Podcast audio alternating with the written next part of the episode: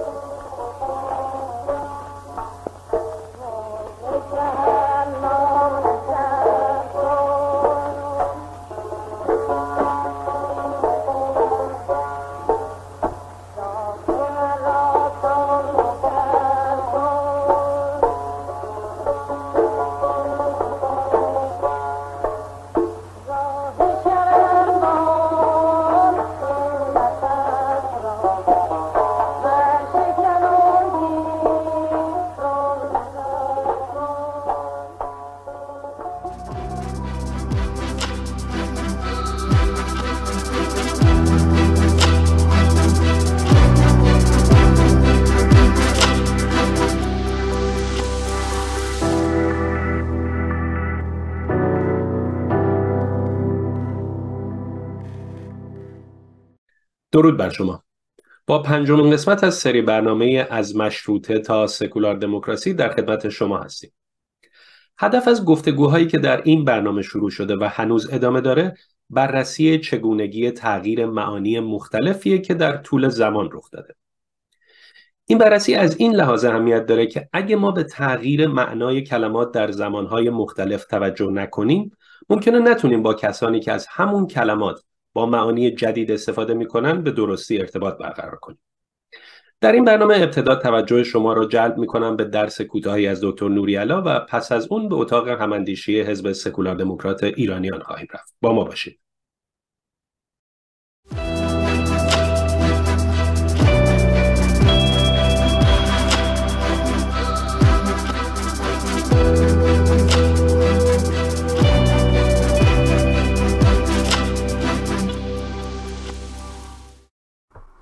سلام بر دوستان.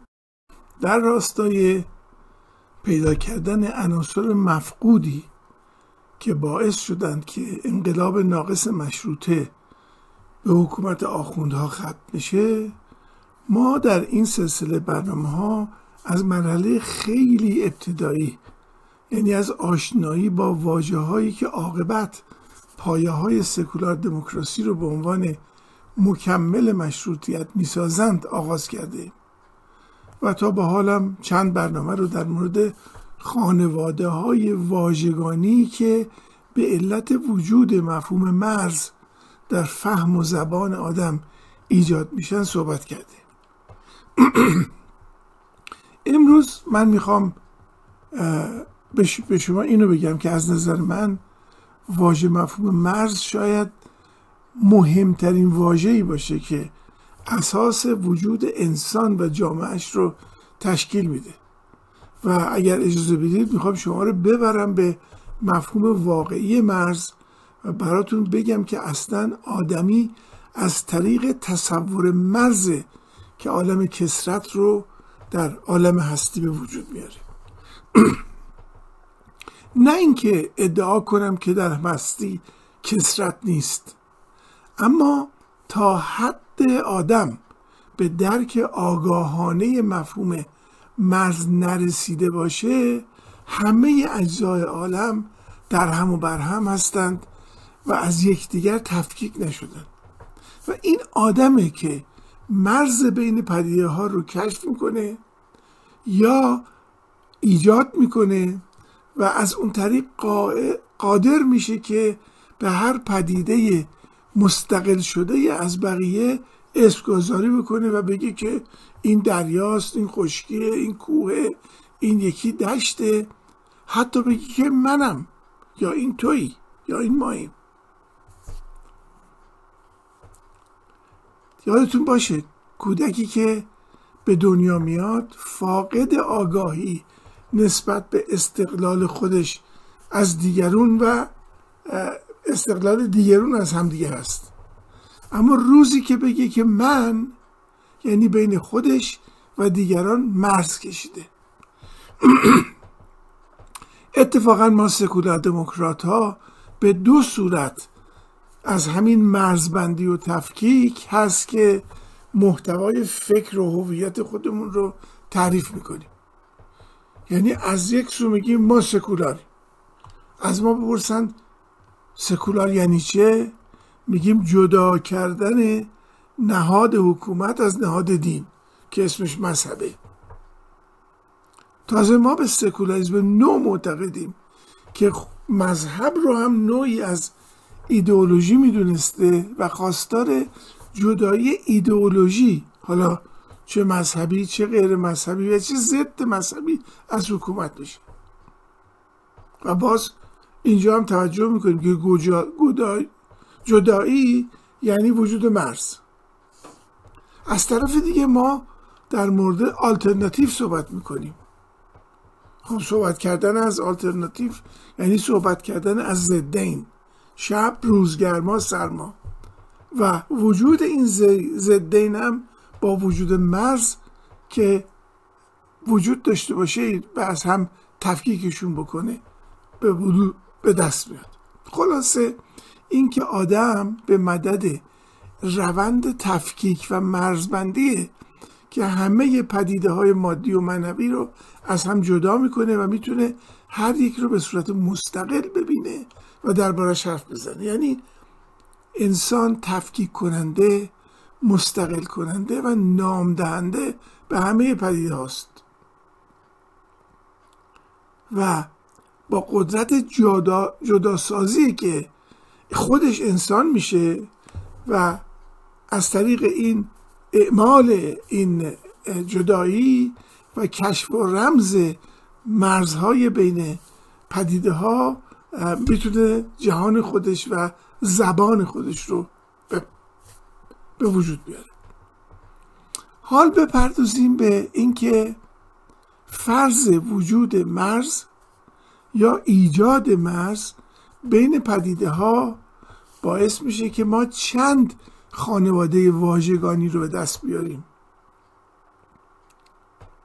که اگر فرض مرز نبود این کلمات هم بیمعنی بودن به وجود نمی آمدن هستن اینجاست که برمیگردیم به کاری که در جلسات قبل انجام دادیم.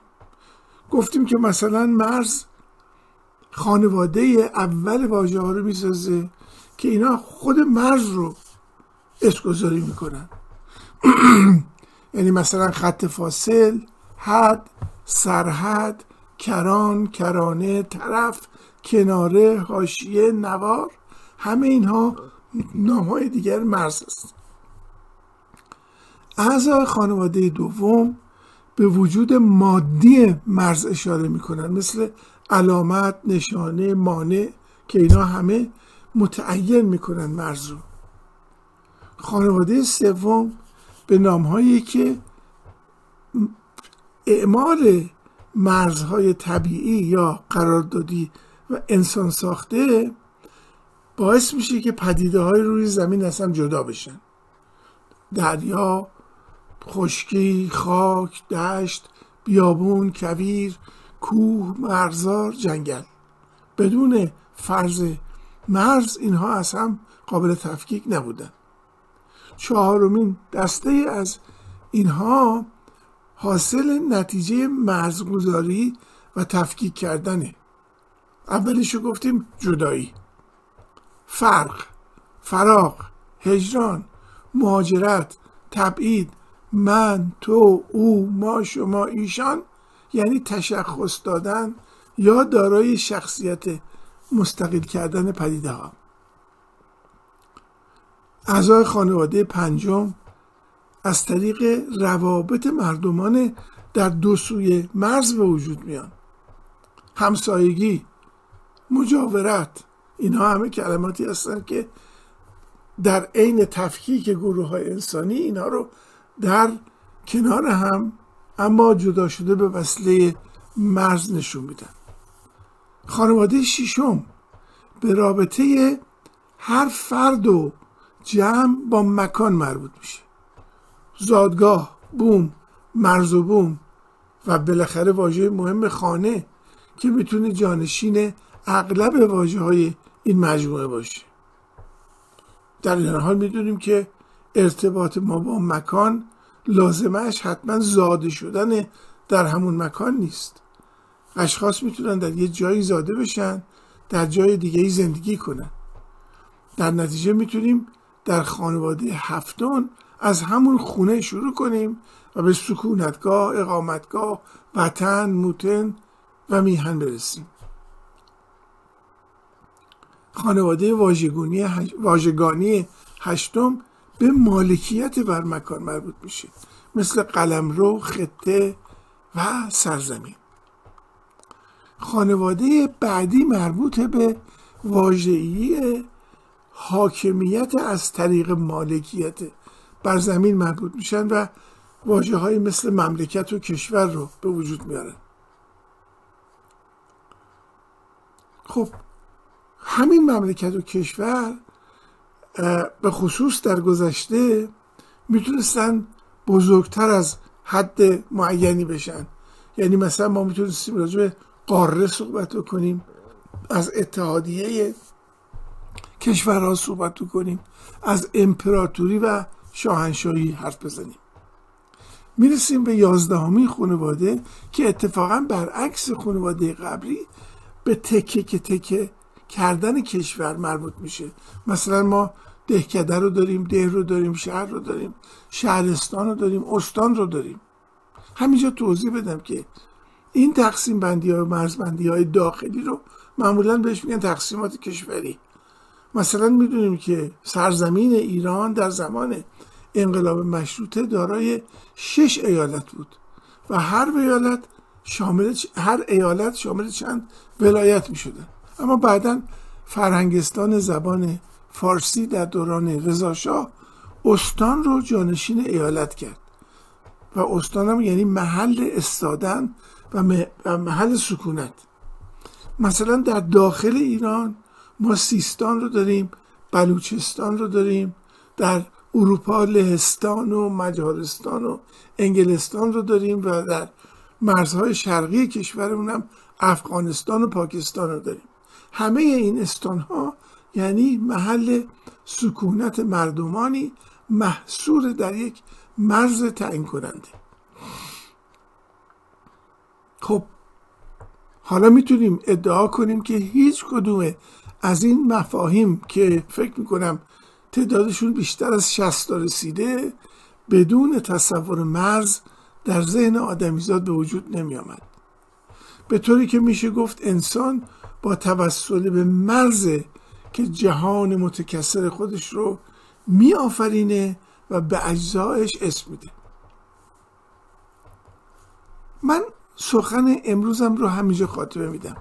اما خاطر نشان می‌کنم که هنوز چندین خانواده واژگانی دیگه وجود داره که از طریق فرض مرز به وجود میان که اگر عمری بود در برنامه های آیندهمون به اونها خواهم پرداخت.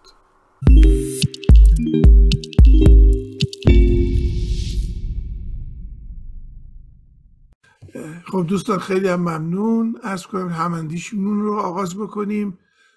سرکار خانوم فرزان وقت گرفتن که اولین سخنگو باشن بفرمید خواهش می‌کنم. من تشکر می‌کنم از شما و یک جمله عبارت کلیدی شما در این گفتگوتون داشتین که من ترجیح میدم با اون صحبتم رو شروع کنم و زمان رو داشته باشم که دوستان دیگه هم بتونن صحبت کنن. یه عبارتی رو استفاده کرده بودید در این گفتگوهاتون که اشاره می‌کرد به اینکه آدمی از طریق تصور مرز هست که عالم کسرتگرا رو در هستی به وجود آورده.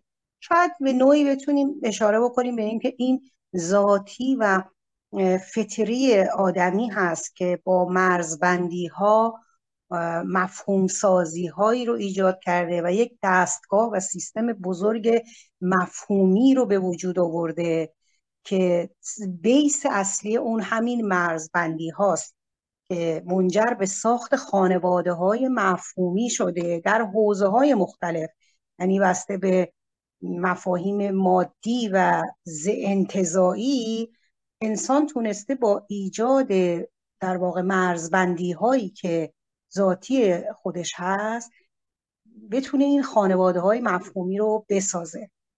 و من می‌خوام این رو وصل بکنم به مبحث اصلی ما که به دنبال این هستیم که در واقع این فرهنگ و این گفتمان رو ایجاد بکنیم که در بین این خانواده های مفهومی که از ساده ترین و ابتدایی ترین خانواده های مفهومی شروع میشه تا میاد به مفاهیم اجتماعی و سیاسی هم می‌رسه شاید مرز اساس تمام این در واقع تفکیک و جداسازی هایی باشه که به ما کمک می‌کنه برای درک بیشتر. بحث جالبی کردید در رابطه با اینکه خود سکولاریسم در ذات خودش از سه مفهوم مرزبندی شده داره در واقع بهره می‌بره. یک مفهوم جدایی مفهوم آلترناتیو و در واقع مفهوم دیگه ای که بهش اشاره کردین تکسر هست. در این سه مفهوم اصلی این, این یه مثلثی رو تشکیل میده که به نظر من مفهوم سکولاری سکولار بودن رو تبیین می‌کنه. تکسر جدایی و آلترناتیو. هر سه اینها زایده مرز هستند مرزهایی که ابتدا آدمی استفاده می‌کنه برای ایجاد مفهوم سازی و سپس این مفاهیم رو با واژه ها تعریف و تبیین می‌کنه. برای همین من خیلی بحث رو نمی‌خوام گسترده کنم. همین اندازه که بگم این موضوع چقدر می‌تونه کمک بکنه به درک مفهوم سکولاریسم باید بگم که پایه اصلی این که در ذهن ما این مفهوم جا بیفته درک مفهوم مرز و تفکیک در واقع خانواده های مفهومی در مفاهیم سیاسی است. چیزی که امروز اپوزیسیون ما داره ازش رنج می‌بره سرگردانی مفهومی و یا پرواز پرواز که نگم سقوط آزاد در یک دره از ناشناخته های مفهومی. همه دارن از مفاهیم استفاده می‌کنن با تعبیرها و رفتارهای تعبیرهای خاص و رفتارهای خاصتر. و اینجاست که من فکر می‌کنم ضرورت این برنامه می‌تونه چقدر حس بشه که چگونه ما از طریق همین واژه ساده مرز و مفهومش می‌تونیم وارد حوزه های مرزبندی های جدی سیاسی بشیم در مفاهیم سیاسی و بتونیم تفکیک بکنیم اینکه حوزه سکولار دموکراسی با چه مفاهیم و واژگانی با چه خانواده های مفهومی قرابت داره و از کدوم مفاهیم می‌تونه بهره ببره؟ این مرزبندی ها در اینجا خودش رو نشون میده. خیلی ممنون و سپاسگزارم. بسیار ممنونم خانم فرزان.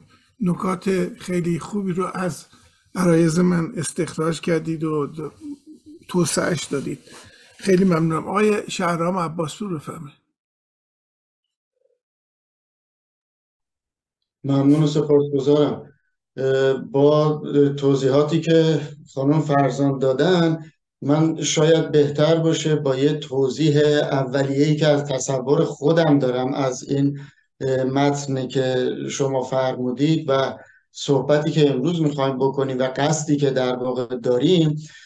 می‌خواستم اینطور بگم که به نظر من از ابتدای پیدایش بشریت خب از اون زمانی که انسان اصلا بلد نبود تکلم بکنه و نمی‌دونستن که انسان ها چجوری باید با همدیگه رابطه ایجاد بکنن بعد از اینکه انسان خب یاد گرفت ابتدا با اشکالی و بعد خط رو اختراع کردن و بعد رسیدن به یه مفاهیم مشترکی که بتونن به همدیگه نشون بدن که در مواقع خطر این خط یا این شکل منظورشون چیه و می‌تونستن با همین ارتباط رو برقرار بکنن.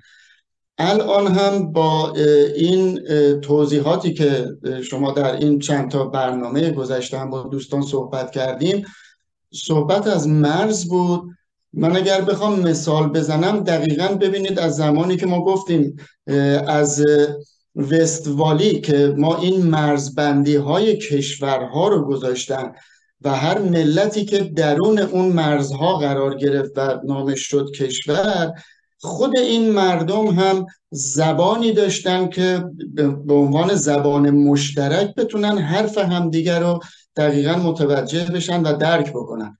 من فکر می‌کنم در عالم سیاست هم ما الان منظورمون این هستش که معنی واقعی واژه ها رو بتونیم متوجه بشیم که اگر میگیم مرز همه بدونن منظورمون از مرز چیه یا اگر از واژگانی مثل سکولاریسم یا آلترناتیو یا همونجور که قبلا هم مثال زدیم یگانه بیگانه و الاخر اینه که من بیشتر اینو در قالب سوال تر کردم که ببینم آیا من درست متوجه شدم که ما سعیمون بیشتر بر اینه که در امور سیاسی هم بتونیم بیشتر منظور همدیگر رو از هر واژه اون به سلام معنی و مفهوم واقعی اون واژه و جایی که اون واژه رو انتخاب می‌کنیم رو متوجه باشیم و هر واژه ای رو به جای دیگری استفاده نکنیم.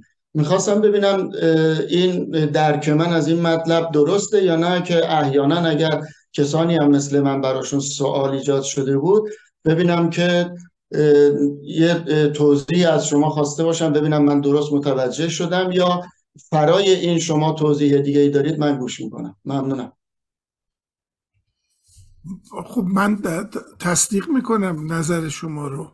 یکی از اهداف هر سازمان سیاسی این استش که از یک زبان بلبشویی که در عالم سیاست وجود داره خودشو برسونه به اون جایی که یک زبان دقیق با تعریف های معینی رو داشته باشه سعی کنه که اون زبان رو تبلیغ بکنه در جمعی که باشون داره کار می‌کنه که وقتی که با هم داریم صحبت می‌کنیم دقیقا بدونیم که چی داریم با هم میگیم.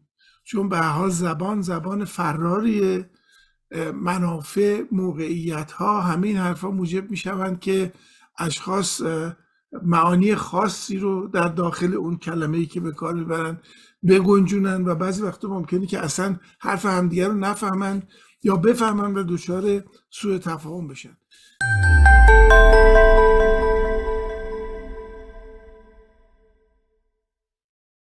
جناب امیر بیگلر بفرمایید. بله خسته نباشید. منم فکر می‌کنم البته من یه توضیح میدم مطمئن نیستم که کل مطلب رو گرفته باشم. یا نه چون مطلب خیلی گسترده است. در عین حال که شما مسئله واژه مرز رو که مطرح می‌کنید در عین حال که شما یه خط می‌کشید میگید اینجا مرزه. در از گستردگی یک درک و اونجا نمایان می‌کنید. ما اگر مرز وجود نداشته باشه فرقی بین تلخ و شیرین نیست. اگه مرز وجود نداشته باشه خوب و بد معنایی پیدا نمی‌کنه. ما نمی‌دونیم کدوم خوبه کدوم بده. در رفتارهای اجتماعی هم همینجوره. اگه انسان ها در مقابل همدیگه مرز تعیین شده که اینو در حالا ما انسان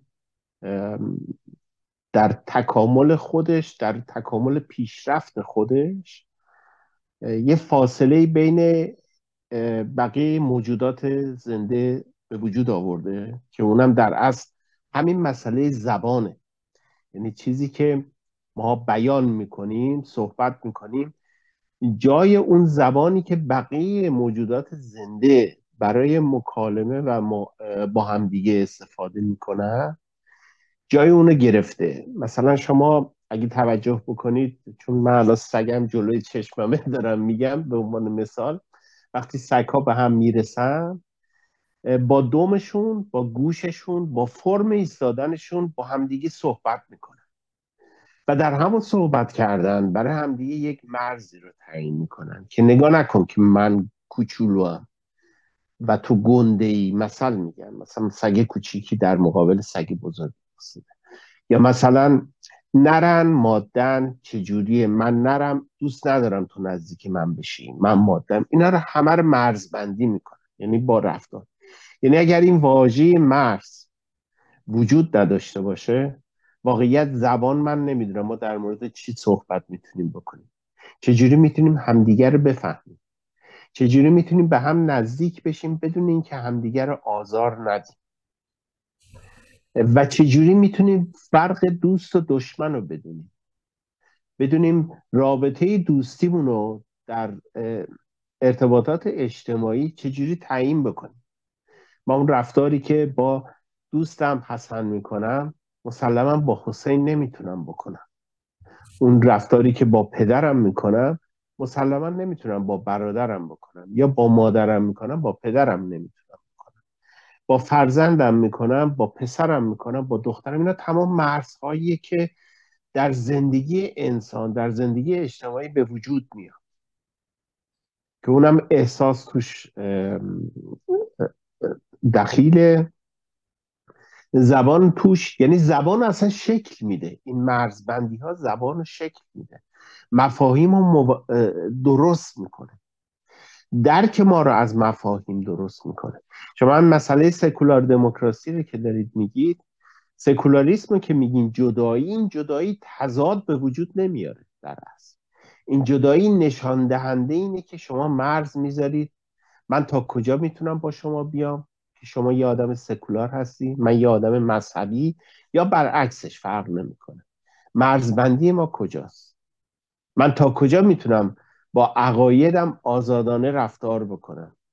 در جایی که در اجتماعی که دارم زندگی می‌کنم آزار و اذیت برای شما که همسایه من هستی. حالا من مذهبی شما سکولار شما مذهبی من سکولار فرق نمی‌کنه. این مرزبندی ها رو سکولاریزاسیون نشون میده سکولاریست نشون میده که میگه جدایی بکنین جدایی واژه جدایی شاید اینجا واژه مرزبندی شده ای نباشه. یعنی در از شما جدا که میگید واژه جدا که میگید یعنی اینکه انگار که یک شیء او برداشتید دو تیکش کردید. دیگه هیچ رابطه ای با هم نداره. در صورتی سکولاریسم اینجوری نیست. سکولاریسم می‌خواد این پیوند وجود داشته باشه ولی مرزبندی هاش هم درونش باشه. این باعث تضاد نمیشه. این باعث همیاری میشه. این باعث همخانی میشه. سپاس گذارم ببخشید این طولانی شد. بله خیلی ممنونم. ارز کنم که جناب حسین سایی بفرمایید. ممنونم آقای دکتر. من فکر کنم کلیشه ای بشه ولی واقعا می‌خوام بگم که خیلی خورسندم از اینکه توی جمع شما دوستان هستم و این شانس رو دارم که توی این جمع باشم و یاد بگیرم از مباحثی که مطرح میشه توی حزب و حالا برنامه که ساخته میشه و واقعا هر هفته یه دیدگاه جدید یه در جدیدی به روی من باز میشه. در باب امروز باید بگم که نکته ای که برام جالب است دیدگاه رابطه مرز و پیدایش زبان که شما مطرح کردین. تا حالا هیچ وقت از این زاویه به این قضیه نگاه نکرده بودم و برام یه در جدیدی رو باز کرد توی شاید در تمام ابعاد زندگی می‌تونم بگم. که چقدر می‌تونه تاثیر داشته باشه این مرزبندی ها و اینکه چطور آدم با اطرافیانش می‌تونه رفتار کنه و چقدر اهمیت داره که آدم به جایگاه تشخیص برسه. و اون جایگاهی هستش که شما می‌تونید مرزها رو ببینید و برای مرزها ببینید چه چیزی وجود داره و شما حد و محدودتون چقدر هست. تا چقدر این مرز می‌تونید پیش برین تا چقدر باید توقف کنین و منتظر باشین که از سمت مقابل دوست دشمن یا هر کسی که در ارتباط هستین باهاش به شما نزدیک بشه. یه مثالی بود فکر می‌کنم از تو یکی از یه ویدیو کلیپی دیدم که جالب بود. داستان از این بود که یک گاو خیلی قوی و تنومندی رو می‌خواستند قربانی کنند. البته یکم شاید مطلب خشونت داشت داشته باشه.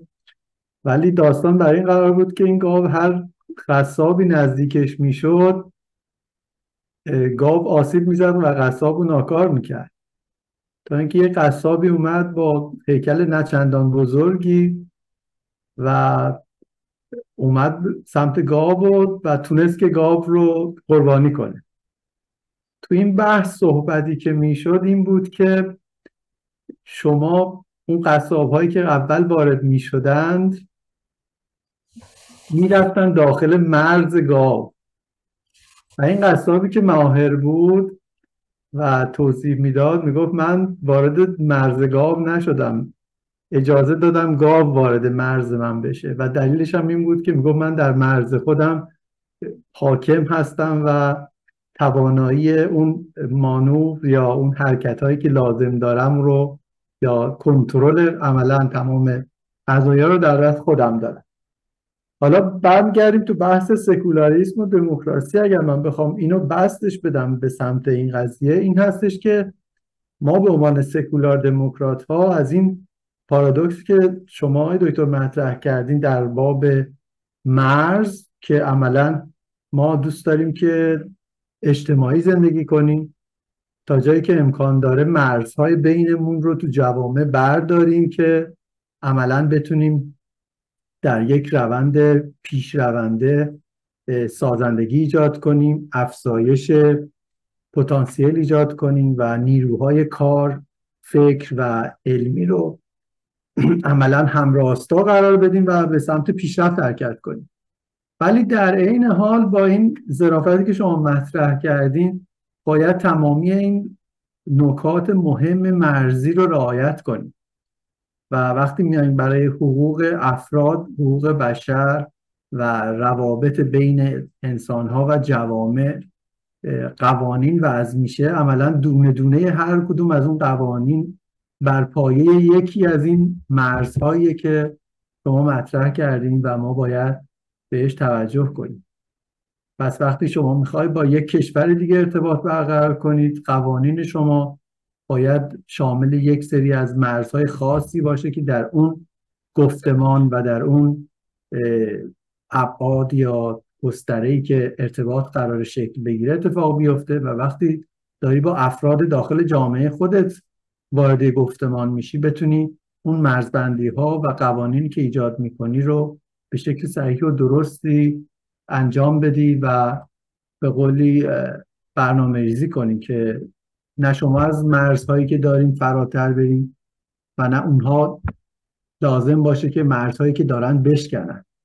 و در عین حال همزمان تمام این گروه بتونه به سمت اون هدف مشترکی که دارن حرکت کنن و فکر می‌کنم این مهمترین نکته ای باشه که ما در بحث مرز و زبان باید روش اشاره کنیم و تلاش کنیم که این حساسیت رو هم مخاطب هم خودمون وقتی که داریم برای کارهای سیاسی و اجتماعی فعالیت می‌کنیم در نظر داشته باشیم که به حال هم ما باید مرزهایی رو رعایت کنیم و هم از دیگران توقع داشته باشیم که تو مرزهایی که لازمشون هست بمونن و رعایتشون بکنن. از من تمام. ممنونم. بله نکات جالبی بودش. ببینید من اجازه بدید بیایم تو اشل مثلا حزب خودمون. الان در اپوزیسیون حکومت اسلامی بحث سر اینه که اپوزیسیونی که انواع و اقسام آدم ها و تشکیلات وجود دارن اینا چگونه باید مبارزه رو برسونن به یه هدف معینی؟ و توی بحثایی که میشه یکی از بحثا مسئله اتحاد سازمان های سیاسیه یکیش مسئله ائتلاف سازمان های سیاسیه. اتحاد یعنی در هم جوشیدن و حل شدن یعنی مرزها رو برداشتن. در حالی که ائتلاف یعنی با همدیگه همکاری کردن اما مرزها رو حفظ کردن. بنابراین به نظر من کسی که کاندید شرکت در یک جریان ائتلافی میشه هم باید مرزهای خودش رو ببینه و هم اینکه مرزهای طرف دیگر خودش رو تشخیص بده تا بتونه بر اساس مشترکاتی که وجود داره با حفظ این مرزها با همدیگه همکاری بکنن. این مستلزم چیه؟ مستلزم اینه که مثلا حزب ما به عنوان یک حزب اپوزیسیون در داخل کل اپوزیسیون می‌خواد یاران خودش رو پیدا کنه. من جالب بود برام که این شاهزاده رضا پهلوی وقتی که با این با آقای بت دیوید به انگلیسی داشتش مصاحبه می‌کرد چون خب ما, ما می‌دونیم که ایشون یک موقعی مثلا ده دوازده سال پیش وقتی که صحبت می‌کرد میگفتش امروز فقط اتحاد. یعنی هم منظورش اتحاد کردن بود نه اطلاف کردن و هم اینکه همه با هم دیگه بیان اطلاف بکنن تا اینکه بشه یه نیروی به وجود بیاد که با جمهوری اسلامی بجنگه. اما توی این مصاحبه می‌بینیم که اولا ایشون کلمه ائتلاف رو به کار می‌بره و می‌گوید که برای ائتلاف کردن باید مخرج مشترک رو پیدا کرد. 6 تا 7 تا مثلا حزب و سازمان ما داریم. اینها همه با هم مرز دارن. هیچ کدومشون عین هم دیگه نیستن. اگر عین هم بودن که دیگه جدایی وجود نداشتش که. به دلایلی هر کدوم اینها یک راه و یک برنامه ای رو برای آینده ایران دارن ارائه میدن. که در آینده ایران سکولار هم اینا می‌تونن رقیب هم دیگه باشن. در انتخابات شرکت کنن هر کدوم برنامه های خودشون رو ارائه بدن و مردم بیان انتخاب بکنن بگن که ما این حزب رو به خاطر این برنامه هاش برای چهار سال معمول می‌کنیم که دولت رو بگردونه یا مجلس رو بگردونه. بنابراین مثلا تو مسئله ائتلاف که به معنای حفظ مرز بین سازمان ها هست مسئله مخرج مشترک مطرح میشه که اون نکته که آقای سایی هم بهش اشاره کردن.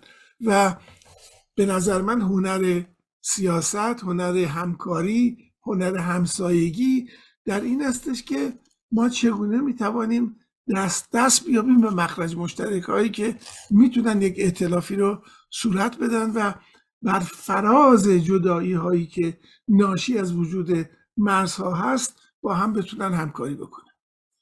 خب من اسم نمی‌بینم دیگه اینجا. خود آقای سایی وقتی گرفتم. بفرمایید. آقای دکتر من یه سوالی برام پیش اومد. البته یکم خارج میشه از این موضوع ولی یکم بحث تاریخی شاید ایجاد کنه. من خواستم ببینم در قبال اینکه ما با مرز اومدیم گفتیم که تعریف کردیم که زبان شکل می‌گیره. ولی من می‌خوام این سوال بپرسم یا مطرح کنم که به نظرم میاد که حتی از سمت مقابل همین به صلاح ایجاد مرز توسط زبان هم درست به نظر میاد. یعنی احساس می‌کنم که در قدیم که حالا بحث های تقسیمات کشوری و وستفالی وجود نداشت عملا کشورها و اون ایالات یا اون انجمنهای انسانی بر اساس اون محدوده که اون زبانشون فعالیت می‌کرد مرزبندی می‌شدن. یعنی علاوه بر حالا بحث های مرزهای جغرافیایی و محدودیت هایی که ایجاد می‌شد مثلا اگر یک جامعه فارسی صحبت می‌کردن مرزشون تقریبا میشه تا اونجایی که فارسی زبان ها وجود داشتن. و هر تموم می‌شد و بعد یک زبان دیگه فعال می‌شد مثلا اون زبان می‌شد مجموعه ای که اون افراد زندگی می‌کردن. مثلا الان تاثیرش رو من می‌خوام بگم شاید وجود داشته باشه بحث که مثلا استان لورستان داریم استان آذربایجان داریم. یه محدوده ای که آذری زبان ها توشون اکثریت داشتن. به همچین صورتی. خواستم بنام میشه همچین ترکیبی به کار برد که زبان هم یک نوعی از مرز ایجاد می‌کنه بین جوامع. یا ممنون. البته که این کار رو می‌کنه.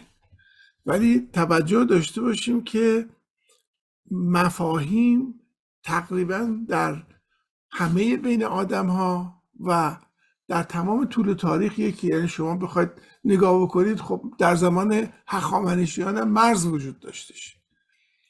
اما هر چقدر که ما میایم جلو همون مفاهیم کهنه تعریف های جدیدی به خودشون می‌گیرن. خب معلومه یه موقعی وقتی که سرزمینی بود که درش اقوام مختلفی زندگی می‌کردند این و این اقوام مثلا زبان مشترکی داشتن هر کدومشون زبان خودشون رو داشتن. خود به خود ما مرزهای زبانی هم داشتیم. اصلا این که ما استانهای ایران رو در واقع به زبانشون داریم تعریف می‌کنیم. میگیم کردی، لوری، بلوچی، آذری. یعنی چی؟ یعنی این مرزها هستش. اما در تعریف جدید دیگه زبان اون نقش اصلی رو بازی نمی‌کنه.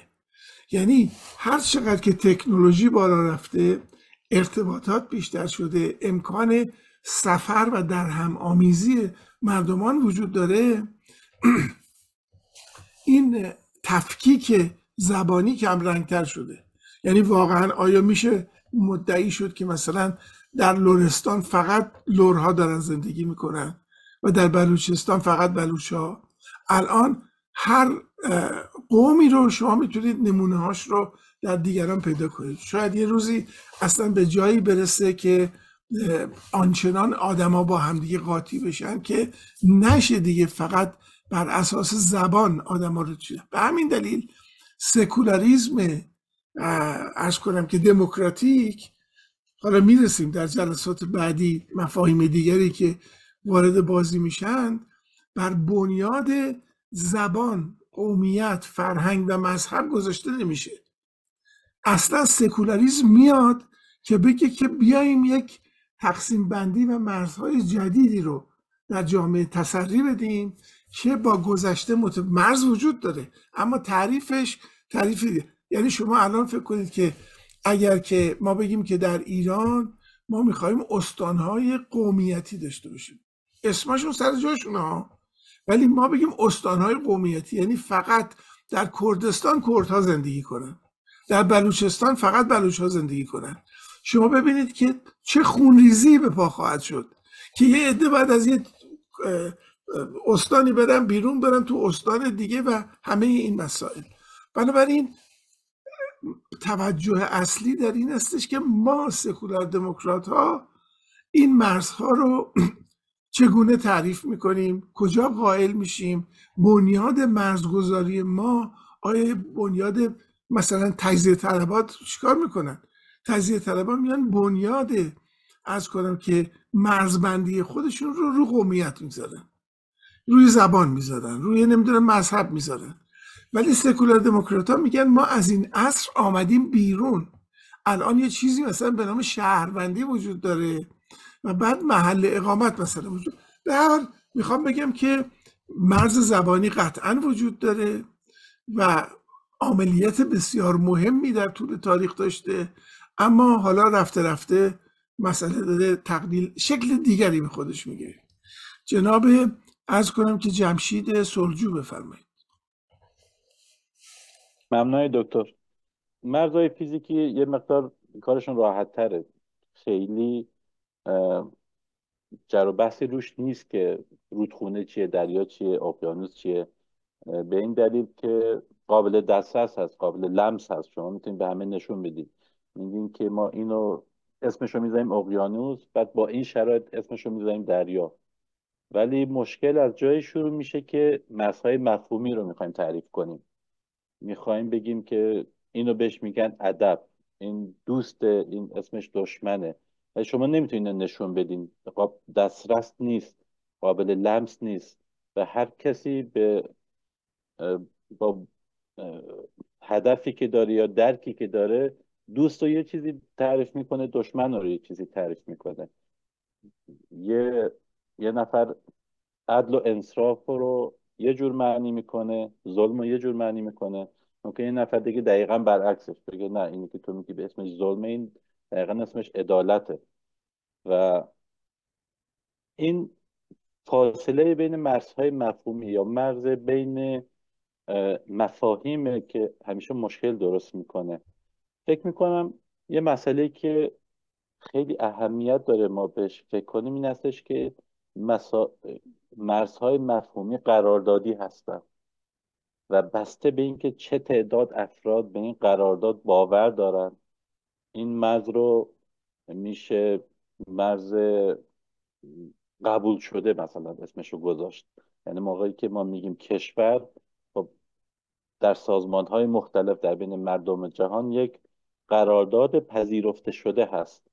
که این اینجا اسمش ایرانه از اینجا تا اینجا شرقی و شمالی و جنوبی با این مختصات. اینجا اسمش عراقه اینجا اسمش ایالات متحده است.